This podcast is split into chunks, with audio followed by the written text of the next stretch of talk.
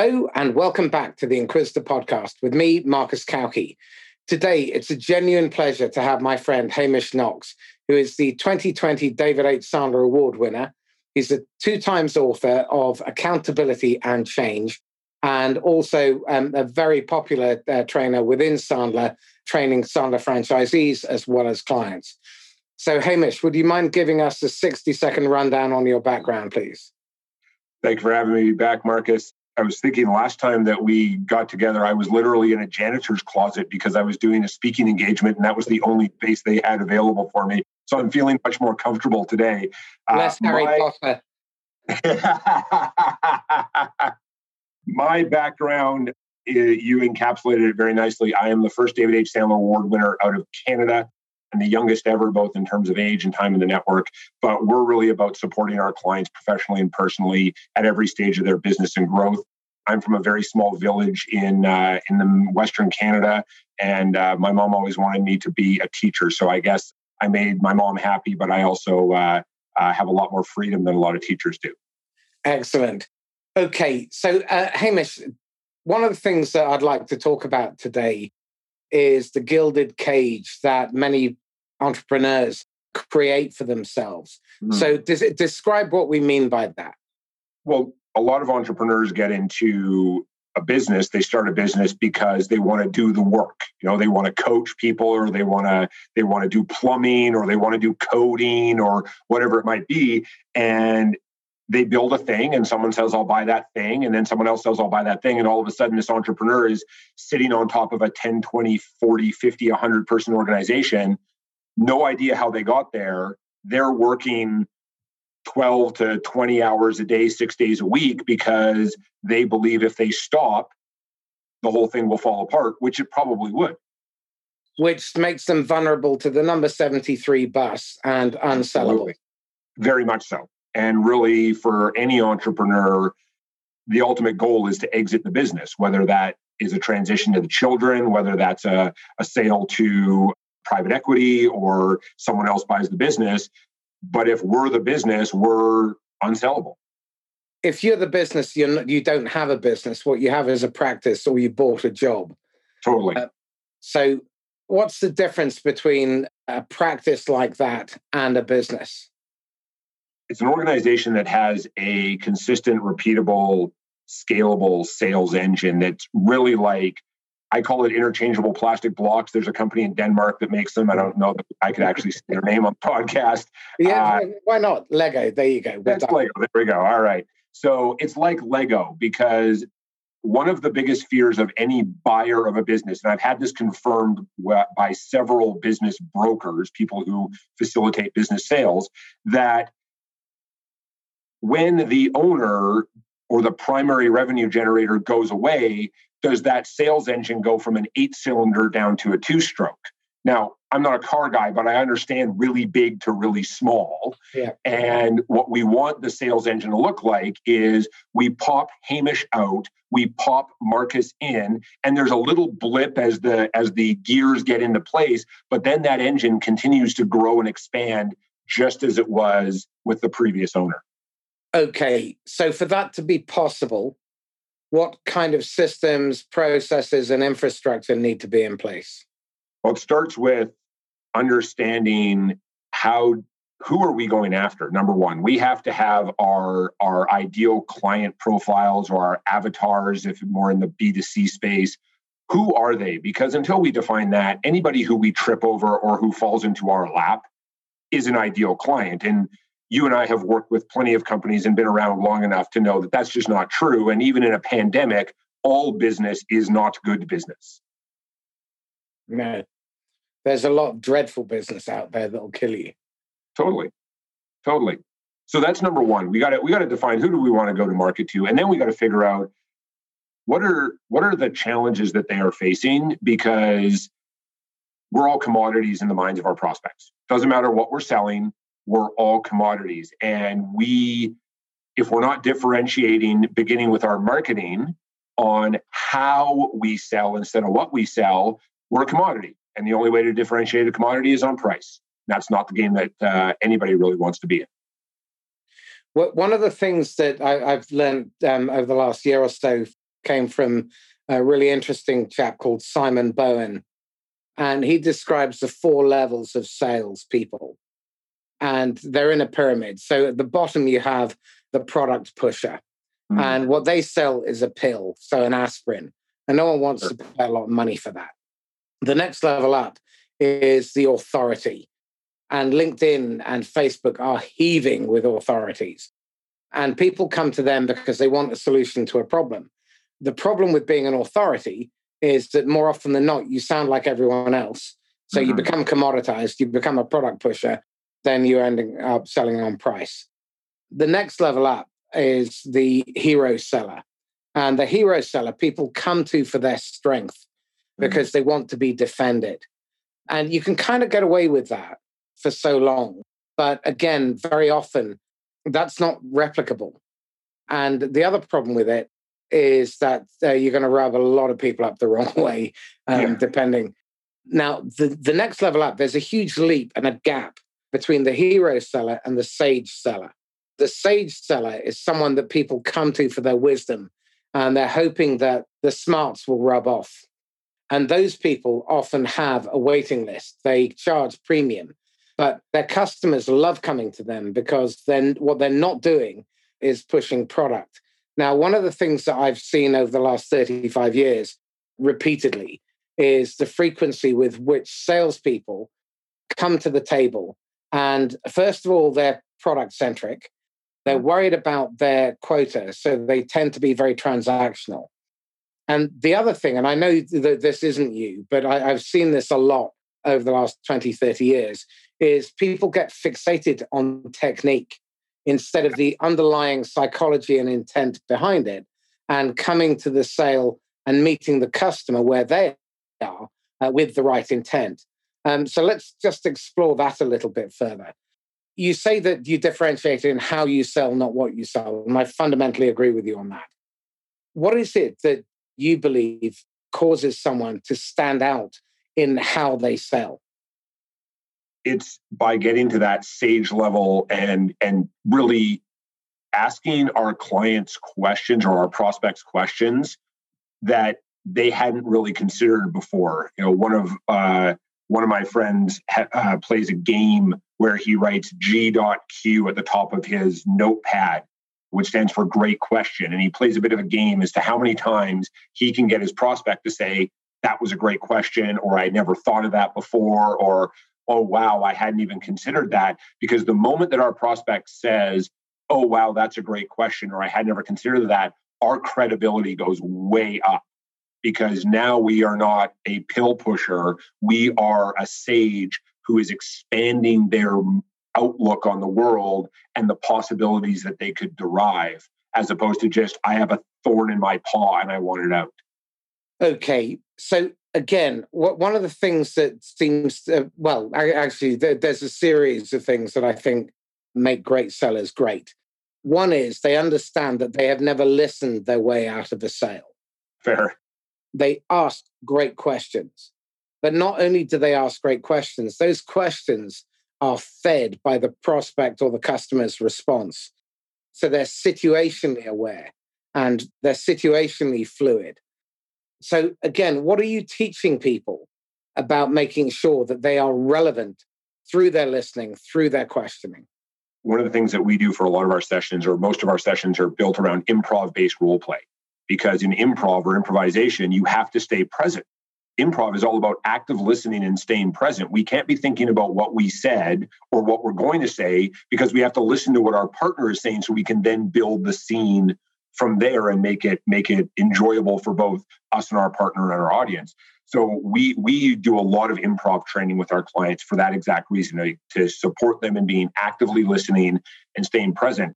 The other key component of that though is our all of our prospects have ideas about what it means to be engaged with a salesperson and whether those are just from their own beliefs or because they watch movies or they've had really bad interactions with amateurs, doesn't matter.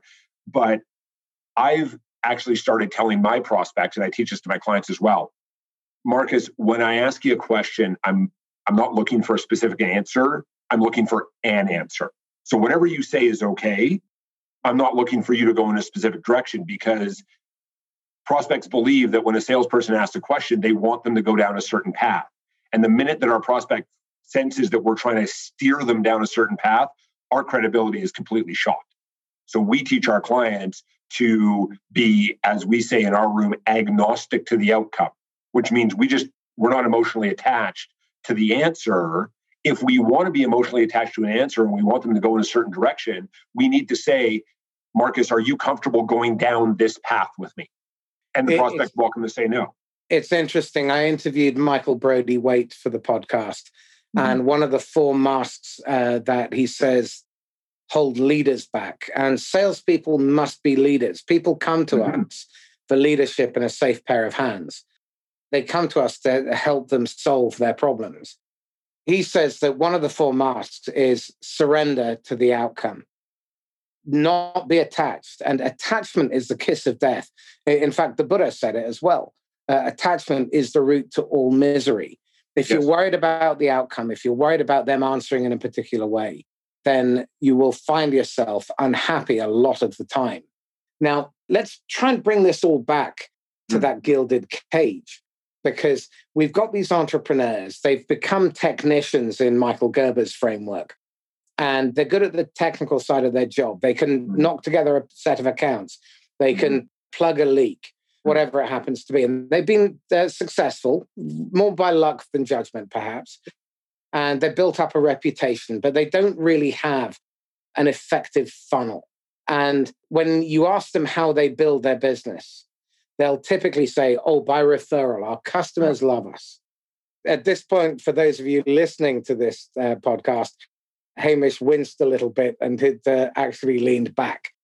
That gives you a clue because if you're getting referral, but it's a nice surprise every time, it cannot be replicated and it can't be scaled. So let's talk about the funnel because I fundamentally believe that every salesperson's job, their number one responsibility is keeping filling and then keeping the top of the funnel full with mm-hmm. quality opportunities. And just a caveat it is not about the activity, it's about the effectiveness. And I would rather have five good opportunities at the top of the hopper than 300 non starters. Let's talk about your approach to prospecting. So, we, and part of this is creating full funnel freedom, right? When the funnel is full, we have a lot of freedom and a lot of, we're more, much more relaxed, we're much less attached because the funnel's full. So if someone is trying to push us around and maybe make us do some free consulting or whatever it might be, we're very comfortable to say, yeah, you know what, maybe we're not a good fit. Maybe maybe it'd be better if you work with someone else. Whereas if our funnel looks like a pencil, then we're desperate and our prospects can sense that. So we coach our clients. It is a at least weekly, if not a daily, little bit of proactive prospecting. Proactive means we control whether or not we have a conversation with a prospect. Now, that could mean that I am proactively going out and saying, Marcus, you've been a client of mine for three months, six months, six years, whatever. How are we doing? Oh, you guys are amazing. Hey, that's great. What is so amazing? Well, you do this, this, this, and this.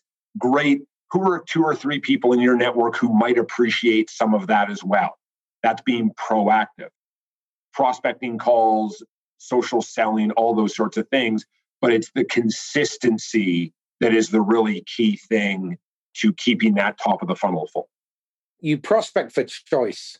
If you have 12 opportunities for every deal that you need to bring over the line in order to hit your objectives, you can turn away 11 of them. 11 of them can say no to you, and you're still going to hit your quota. But where most people go wrong is they aim for the bar rather than trying to get over it. And so I hear a lot about people saying, well, you know, it, it's crock uh, that you need three to five times as much in the funnel. And I mm. agree.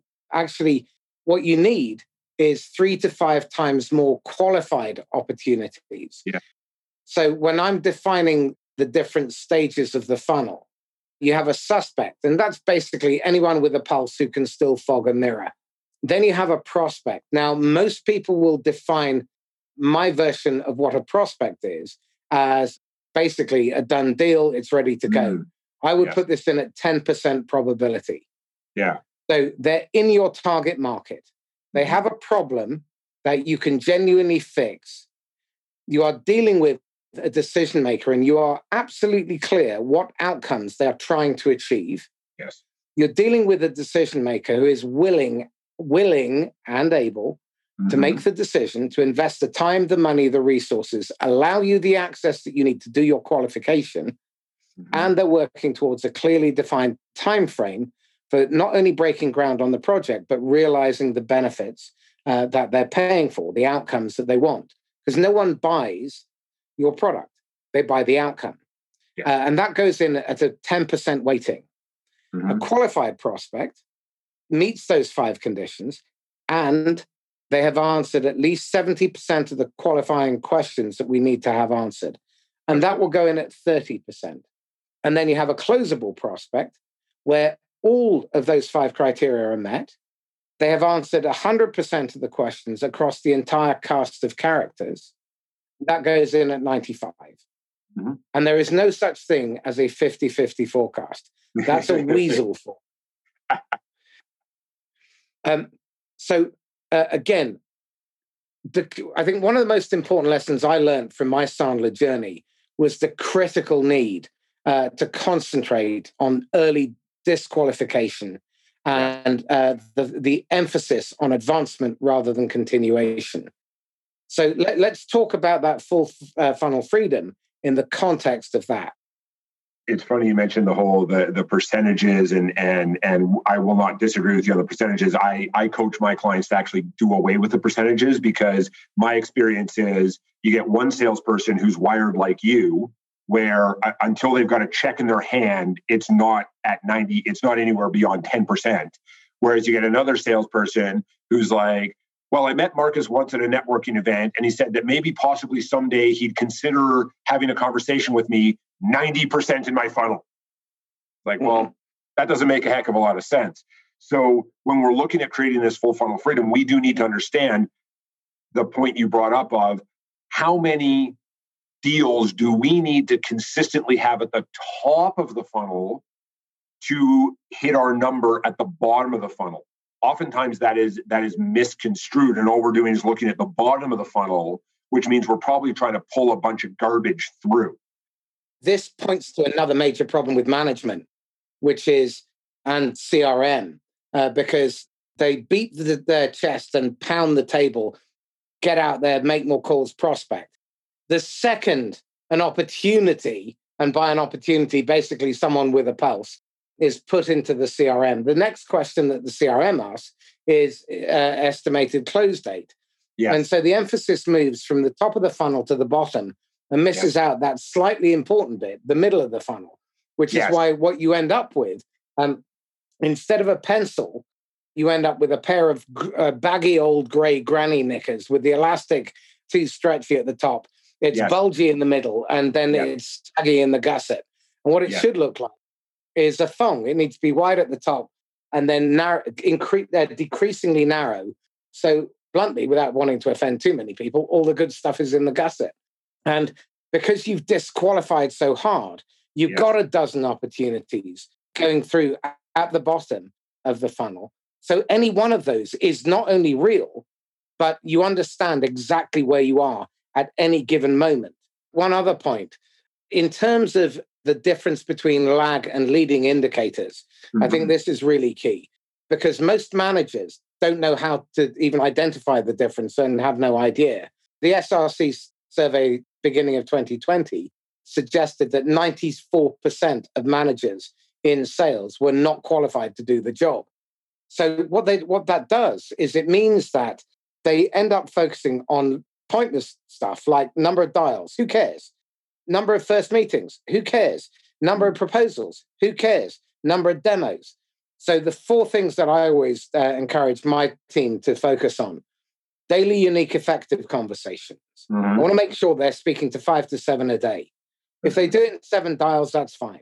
The velocity, because otherwise you end up with this constipation in the middle of the pipeline or the funnel. Totally. And the third is the number of qualified prospects moving to closable. Yeah. And the fourth one that I've realized re, um, in the last two years is really important is the number of first meetings that move into a qualified second meeting. Ah, yes. If you focus just on first meetings, then the SDRs hammer any old meeting into the pipeline. Right. Right. So, your thoughts? You know, it's like Adam Carolla says the way you know you had a good first date is you get a second date. Yeah. so, one of the things that that to, to highlight what you're saying, and we're talking about a funnel, and now we're getting into sales process, right? So, the sales process is the what information do we need to gather to qualify, which means we're probably disqualifying because we're not able to gather that information. Our prospect is unwilling or unable to give it, or it doesn't exist. And then the, a, a selling system combine the, which is the how you go about getting that information. And the system drives the process together. They become a sales methodology. Uh, with a sales process, it's the boxes we have to check at every one of those stages. So, like you mentioned earlier, you know those five boxes we have to we have to check to qualify them to just a basic prospect, not even a qualified prospect, but just they're they're not a suspect. I was recently uh, talking to a, a, CEO, and they've now become a client. We were we were doing uh, discovery, and I said, "Well, tell me about your sales process." And they said, "Well, it depends." And we, I was sharing my screen, I was taking notes, and as they're responding, I write no sales process on the screen. And all of a sudden they stopped and they said, So we don't have a sales process? And I said, Yeah, but that's fixable. Do you want to keep talking? And they said, Yes, we do. And now we're actually supporting them in building out a sales process, which is not handcuffs. A lot of people hear about, oh, we need these check boxes at every stage, and oh, my salespeople are going to think that's handcuffs. No, no, it's freedom. It allows us to focus. If I know that in this initial conversation, I only need to check these five boxes with Marcus, awesome. That makes me more effective as a salesperson, whether I'm an SDR, BDR, you know, I'm doing the, the initial conversation myself, it doesn't matter. I get to increase my effectiveness. And then from a leadership and a management perspective, I have an opportunity to coach because if I'm not getting real data and I'm not able to say, well, Hamish, did you check this fourth box here when you booked that conversation with Marcus? then I'm really just coaching off my gut, which says my tummy feels like you're not doing very well today. okay, so let, us look at a couple of other aspects as well. I want to explore what a good CRM setup looks like because many organizations have invested in these technologies and right. that are intended to help salespeople be more effective at selling and should underpin the sales process. Right. However, more often than not, they're either too expensive or they just take the off the shelf version and they use it as a tool to audit the salespeople mm-hmm. so that mm-hmm. the finance function can say, oh, we need to sell some more stuff. But right. that doesn't really help. Right. So let's spend a few minutes talking about what good CRM planning and structure looks like before we go into what good CRM hygiene looks like. Absolutely. This is where we'll probably lose most of our audience because uh, they won't like what we're about to say. Nope. For me, and what I've seen very successful in our clients is number one, they get rid of percentages. They rename the stages. So when we build the sales process, we have stages named and the generic one we use is you know first contact the first time you've ever spoken with someone that's more the aligned with the prospect that you uh, side you talked about discovery, which is where we're we're doing that qualification process. We get down to proposal presentation because at some point for a lot of our clients they have to do some kind of proposal or presentation. Then we get into implementation. There is no closing stage, and then we get into ongoing client care, which we'll we'll talk about later because that's a really important part of creating full funnel freedom. Couldn't that, agree. That hourglass more so. But then what they do is they relabel the stages, so there's no percentages but then they make all of the qualification boxes non negotiable. So one of my clients customized their CRM. So if you were at a first contact stage, you couldn't actually move the opportunity down to discovery unless you checked all of the boxes. Now, of course, salespeople are going to lie. I've been in sales since I was 19. I've lied to my sales manager. I have no problem admitting that. But eventually, because we are looking at leading indicators my sales manager is going to come to me and say, Hamish, I got a question for you.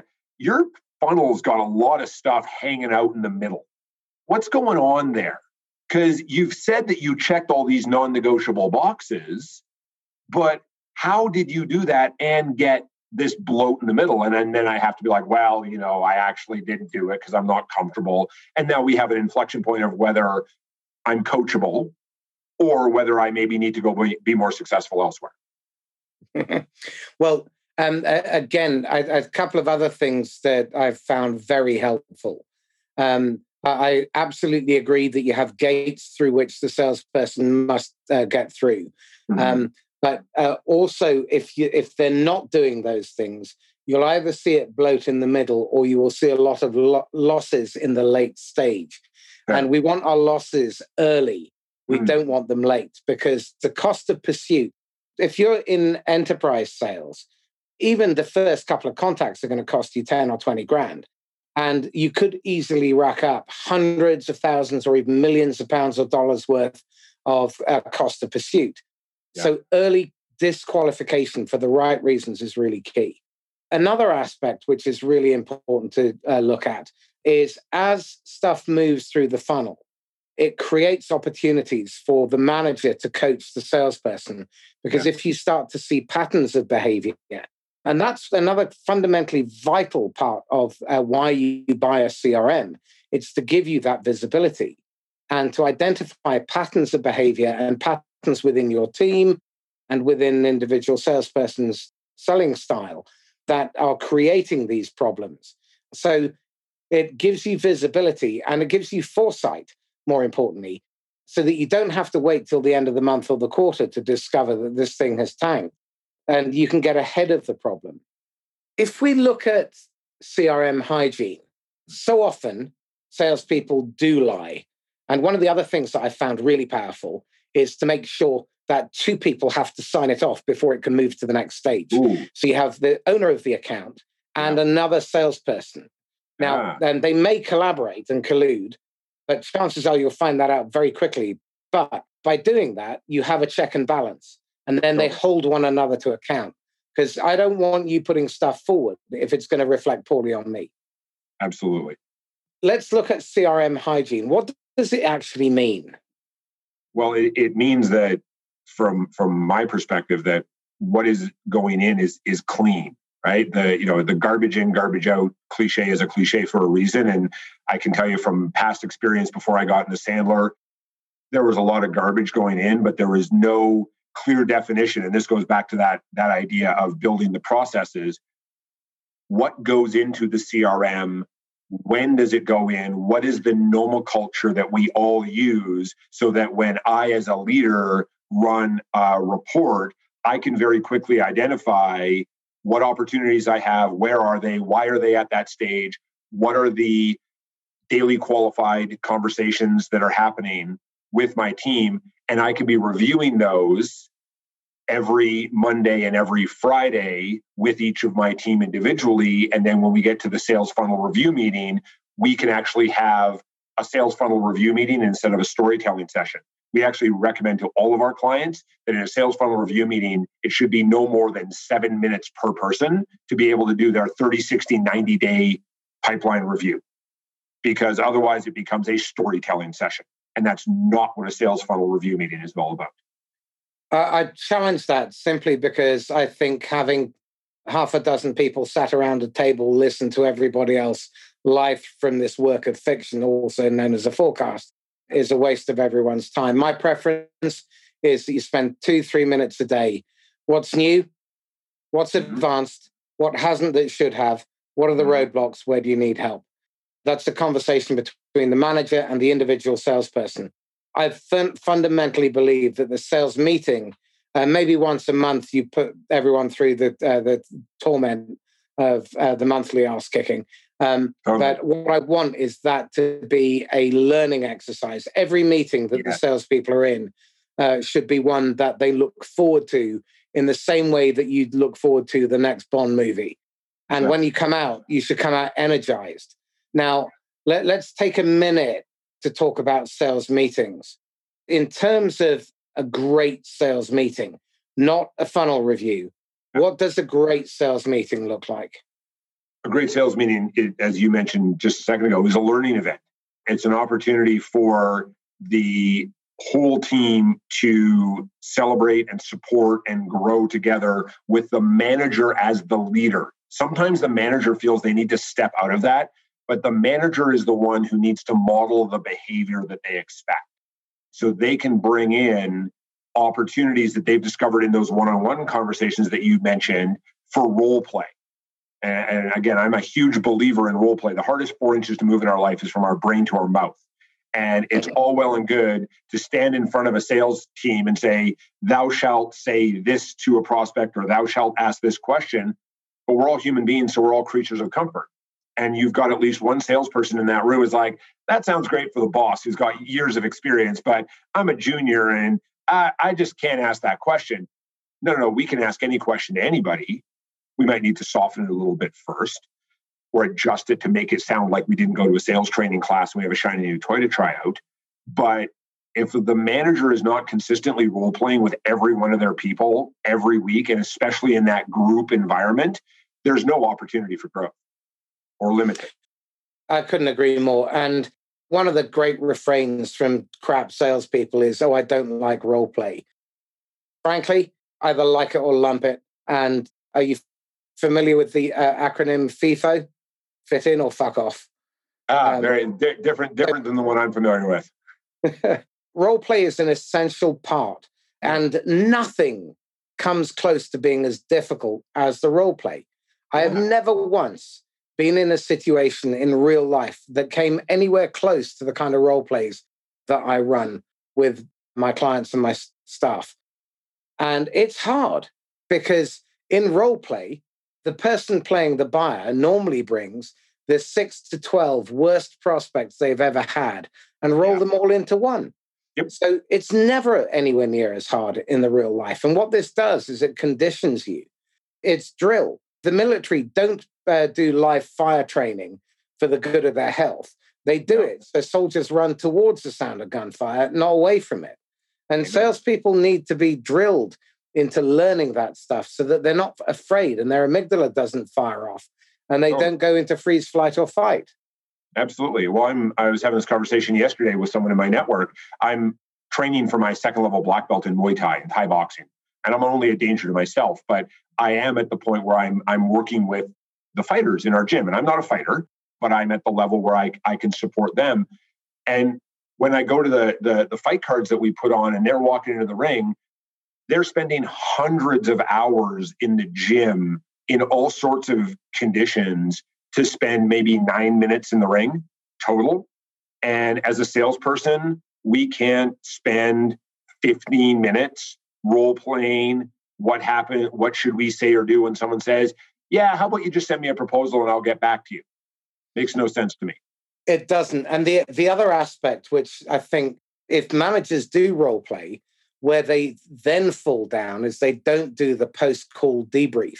And that is so important because this is where you can capture the lessons, you can identify what was missed, what questions mm-hmm. they still need to go back and answer, but also you can role play how they could have done it differently. So when they face the same situation again the next time, then they're prepared. And I can't tell you how much money I've made my clients or helped make my clients by post call debriefing and then helping them go back after they've blown mm-hmm. it. What that does is it reduces your prospecting tariff. If you get really systematic at generating referrals, mm-hmm. referrals, cold calls close in theory one in 20 of the mm-hmm. sales cycles you begin, whereas referrals close one in six and they spend two and a half times as much typically on the first order than a cold prospect. They buy three times as frequently and they refer four times as often. So if you're not systematizing your referral process, frankly, you're out of your mind. You need to be learn how to sell past no. 80% mm-hmm. of my income for the last 17 years has come after someone has said no to me. So I've in, in, instinctively learned to encourage people to say no early mm-hmm. because mm-hmm. what that means is I have one fifth of the prospecting requirement that anybody else does because I hate prospecting. Mm-hmm. I'm good at it, but I hate it with a burning passion. Mm-hmm. Um, and I would much rather spend my time with real prospects. And I would much rather spend my time helping my clients succeed than beating the phone and dialing for dollars. Absolutely. You make a good point, and that's where we get into that client retention side, where once we have closed the deal, now the instinct for a lot of salespeople, and I will include myself in this even to this day, is to oversell. We we get so super pumped and excited about the thing, all the things that we've got. We don't just focus on the thing that our client actually needs and or wants right now. And the cliche about, you know, it's easier to sell stuff to people who are already buying from you is a cliche for a reason. So we are very strong in encouraging our clients to really turn their funnel into an hourglass. So once we get our, our, our client down to that client care stage, and again, whoever is doing the client care, whether it is the, the, the person who had the initial conversation and they're managing the whole process, or there's a customer success department, doesn't matter who it is. Now we get into that land and expand. And now we can have a system for doing consistent quarterly reviews, which we book, by the way, the day that we sign our agreement, because that's the day that our client loves us the most because we haven't had a chance to screw up. Then we can also. And start, you mandate that. It's, it's non negotiable. It is non negotiable. And we actually had a client, a software client of ours, lose a very large account because they didn't do that. So the door was closed to the decision maker. And because really, none of us want to talk to salespeople. And even if the decision maker gets involved in a large sale like a software platform or something like that, the minute they can feel like their involvement is over, they're going to say, go talk to my user, the user group. They're, they're not going to want to engage. So what we have to do is stand firm and say, it is our best practice to sit down every 90 days or every 60 days. We can, you know, 60 or 90, maximum 90, and review how we're doing because we want to address problems when they're at 10% instead of when they're at 90%. Because for all of us, once a problem gets to 90%, we've already made a decision. And in fact, one of my team members, who was a CEO of a of a of an, a, of a group here in Calgary, they actually had one of my clients and now one of our clients do this to them. They were switching uh, IT providers, and the IT provider who had been trained by me said to my now team member, best practice every 90 days, we do a 15 minute phone call with you directly to review how things are going. And my now team member said, no, no, no, you can just talk to my general manager. It's fine. My client said, hey, that's totally understand where you're coming from. Out of curiosity, why are you switching to us? And my now team member said, Oh, it's because I keep getting dragged into all these problem meetings where things are on fire. And and my client said, Yeah, that 15 minute call is to avoid having to pull you into those conversations. And my now team member's like, sign me up. well, I think the other aspect which is really important is the interim touches. One of the things I love doing are the recon conversations and that allows you, because particularly in enterprise, even for a small business of under 200 people, you've got 3 mm-hmm. to four decision makers nowadays. Mm-hmm. In enterprise, prior to COVID, there were six to 7 mm-hmm. It's now 11 decision makers in an enterprise sale. Yeah. Now, if you are not constantly engaging with those people, their mm-hmm. circumstances change. Have you read Bob Moesta's book, Demand Side Sales? I haven't yet, but it's now on my list. It's fabulous. M O E S T A, Bob Moesta. Bob was W. Edward Deming's apprentice when he was mm. in his 20s. He's an engineer with 5,000 products to his name. Wow. And he had to learn how to sell. He's got the, I think, the freshest opinions and outlook on sales that I've uh, come across anywhere. Fantastic guest on the podcast.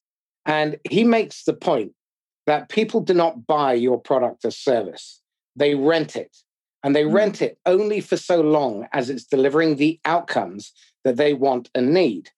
Now, yeah.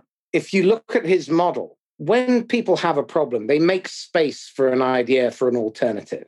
And then they start looking passively. They trip up over the odd article, they see a post, and they read it and they get a little bit curious. And as the problem builds, they start to actively look.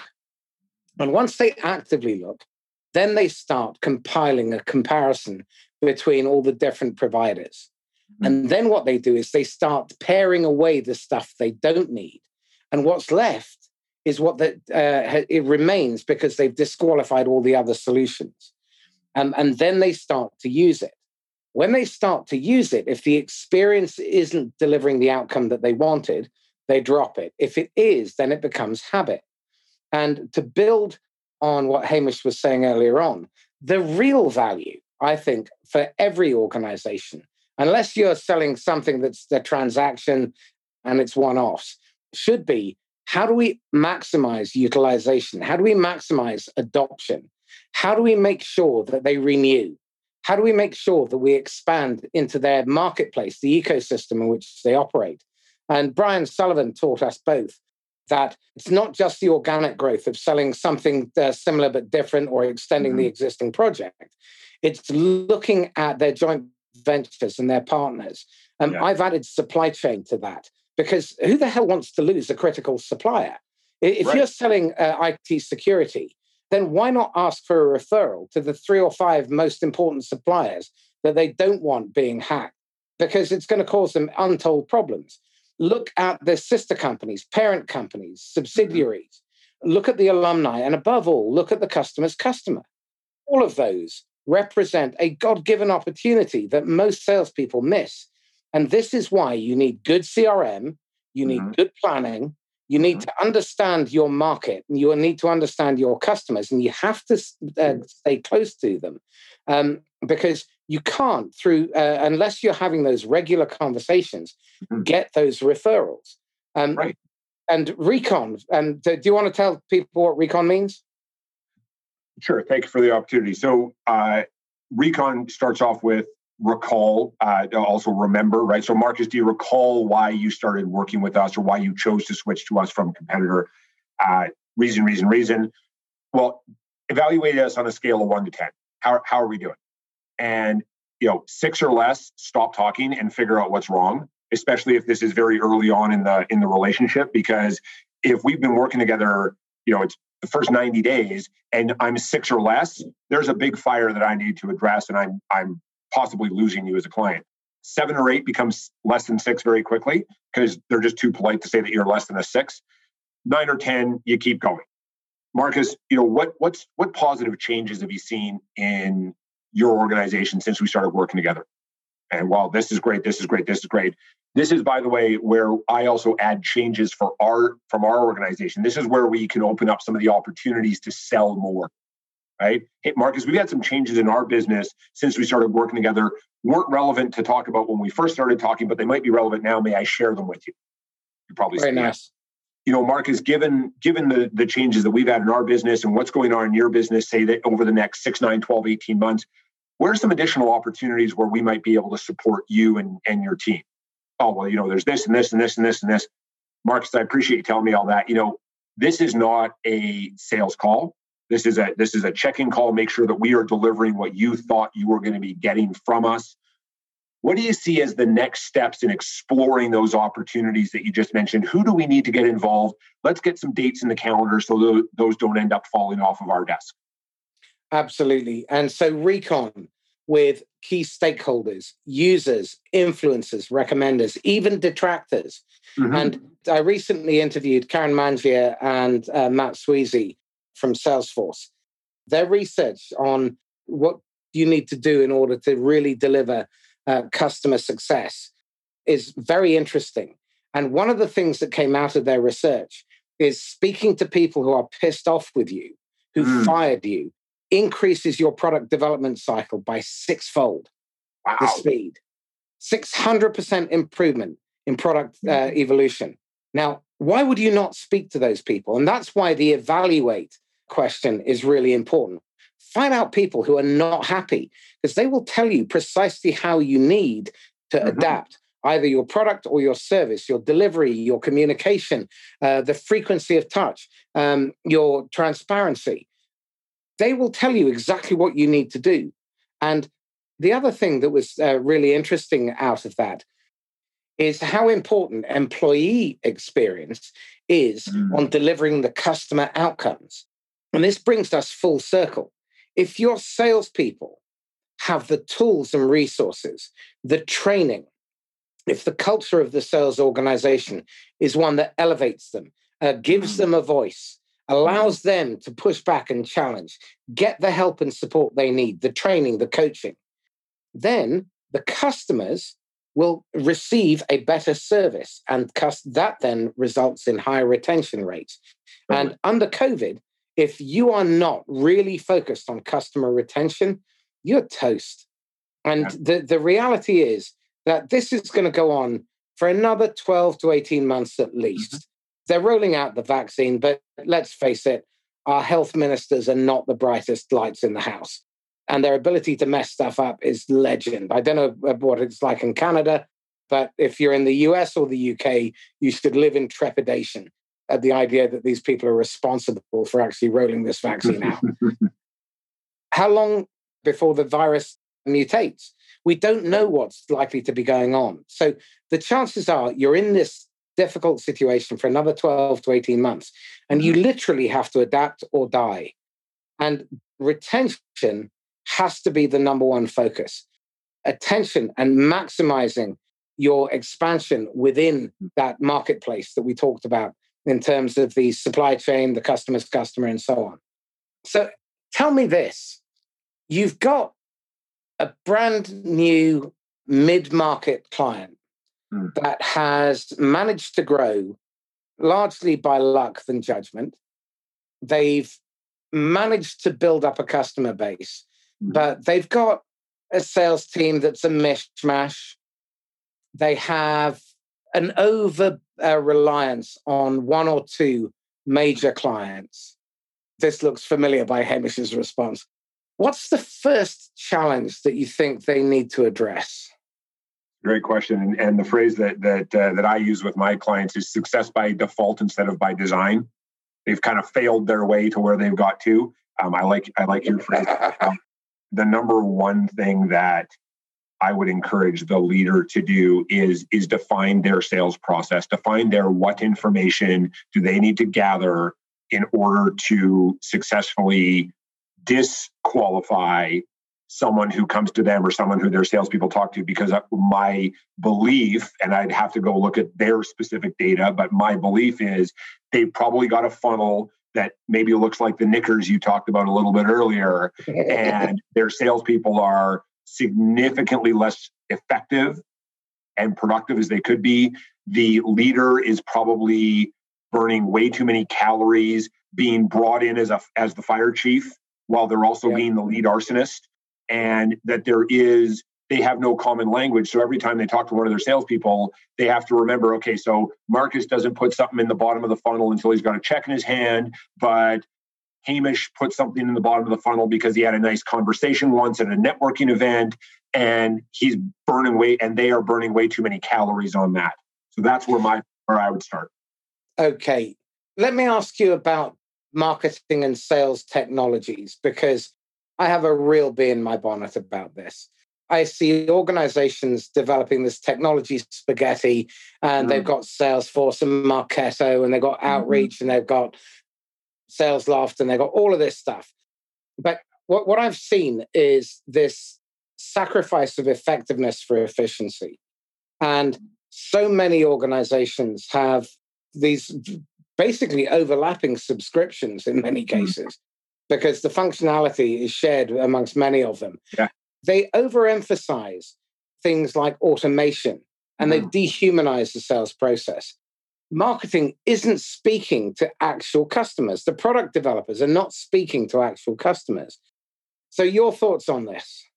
Uh, yeah, see something very similar. And, and this kind of goes to for entrepreneurs, they tend to fall on the marketer engineer spectrum, right? The marketing side will love to talk about what they're building. They're not building anything, but they're going to talk about it.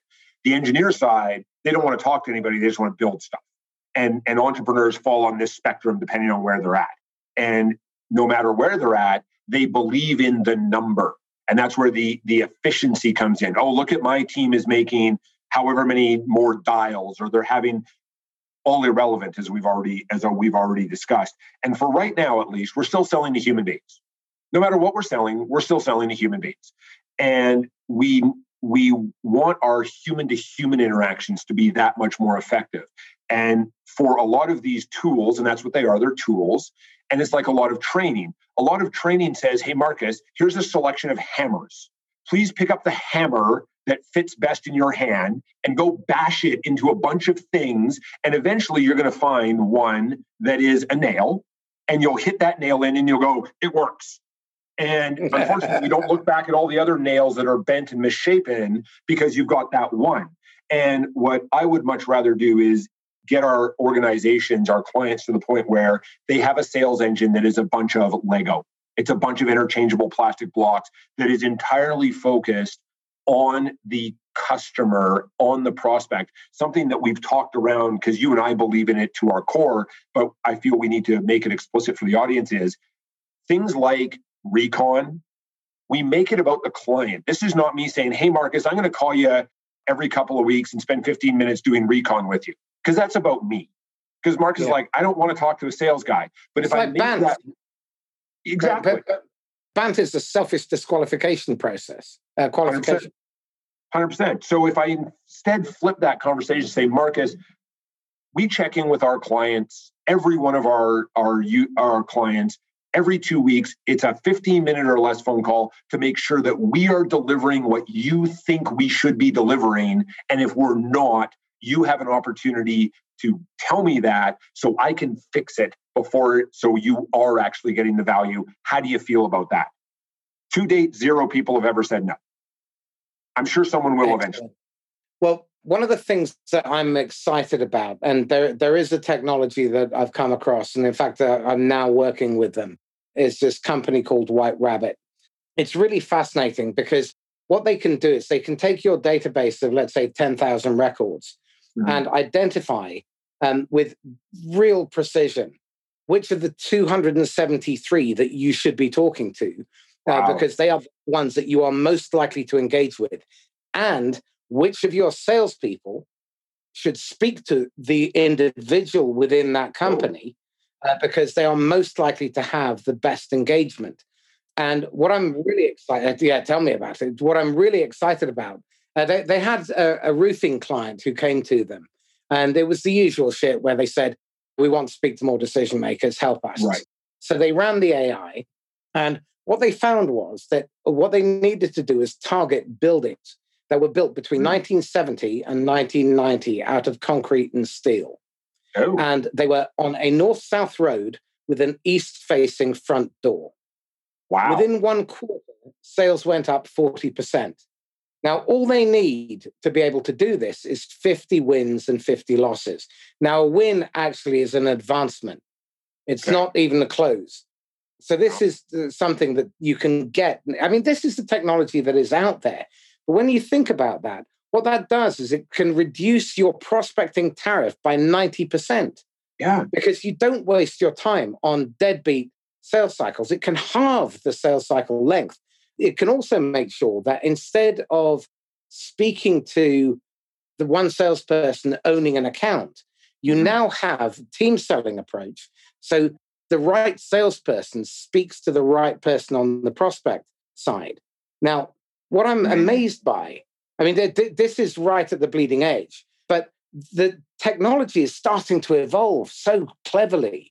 And, and it hopefully we will get away from this brute force type of marketing and sales that's technology that's out there.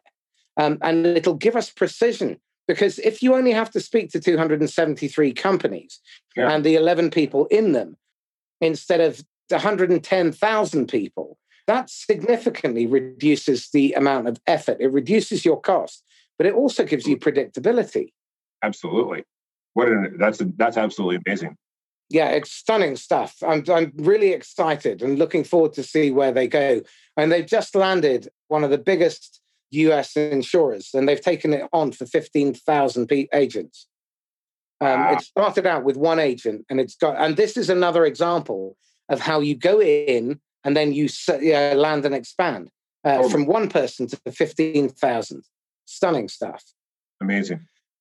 Hamish, help me here, you've got a golden ticket and you can go back and advise your idiot 23 year old self. What advice would you give him that you know he would have ignored, um, having been selling for four years by then? Number one, it's, it's not about you, it's about them. And adapt to their communication style. I'm a fairly direct communicator. I think that's uh, obvious to the audience, and that's where I actually started adding that little caveat to my my opener with my prospects of I'm not looking for you to answer in a specific way. Because I started to get the feeling that my, prospects were like, oh well, which direction does he want to go down? So really pull back the things that might make me feel intimidating to people and, and, and adapt to their style and i'll probably gather more information. And it's great advice. Um, so hamish what books would you recommend people read so i read an amazing book by uh, lisa feldman barrett called how emotions are made. So i'm a neuroscience nerd. I've been a i have a model of a human brain in my training center. I've been reading books on neuroscience uh, all the way back to when i was my idiot 23 year old self. And this this one completely deconstructs a lot of the beliefs that we have around you know the amygdala controls these things and this part of the brain controls that things. It's actually not the case so i'd highly recommend that book because we are still selling to human beings and to understand their emotions would be uh, would be fabulous. Another book that I read that was hugely impactful uh, over my summer holidays was called The Buddha and the Badass by Vishen Lakhiani. awesome, awesome book. I ended up discovering what my actual foundational values were and ended up building out 25 year visions for both myself and my business after reading that. So those would be the two, top two on my list. Oh, and the other one that I just finished was called The Diamond in Your Pocket by Gangaji. And it was recommended to me by uh, by one of my friends. And given the time of year that we've been through the, and the lockdown, the Diamond in Your Pocket talks a lot, a lot about the power of stopping, which is sometimes a, what we need to do to actually address the things that we're going through. Excellent. Hamish, thank you. How can people get hold of you? You know, there aren't very many Hamishes out there. As far as I know, I'm still the only Hamish Knox on Amazon, but that's not a good way to contact me. LinkedIn is probably the best. I'm very easy to find. So I'm Hamish Knox on LinkedIn. Also on Instagram and Twitter, we're at Sandler in YYC. And we've got a, a, really robust Instagram going where we post a lot of uh, informational content for our followers. So Sandler and YYC on Instagram or Hamish Knox on LinkedIn. Very happy to connect. Please do say that you heard me on Marcus's podcast because if I get the, hey, I'd like to add you to my network, I'm probably going to ignore you. Excellent. So, Hamish Knox, thank you. Thank you, Marcus. So, this is Marcus Cauchi signing off once again from the Inquisitor podcast. If you found this useful, insightful, practical, then please like, comment, share, and subscribe. And do go to Apple Podcasts and give me a review. And I'm perfectly happy with a one star to a five star. Just want it to be honest and heartfelt. And if you want to get hold of me, contact me at marcus at laughs-last.com or contact me via LinkedIn. And if you think you'd be a good guest or you know someone else who would be, then please do get in touch and connect us. In the meantime, stay safe and happy selling.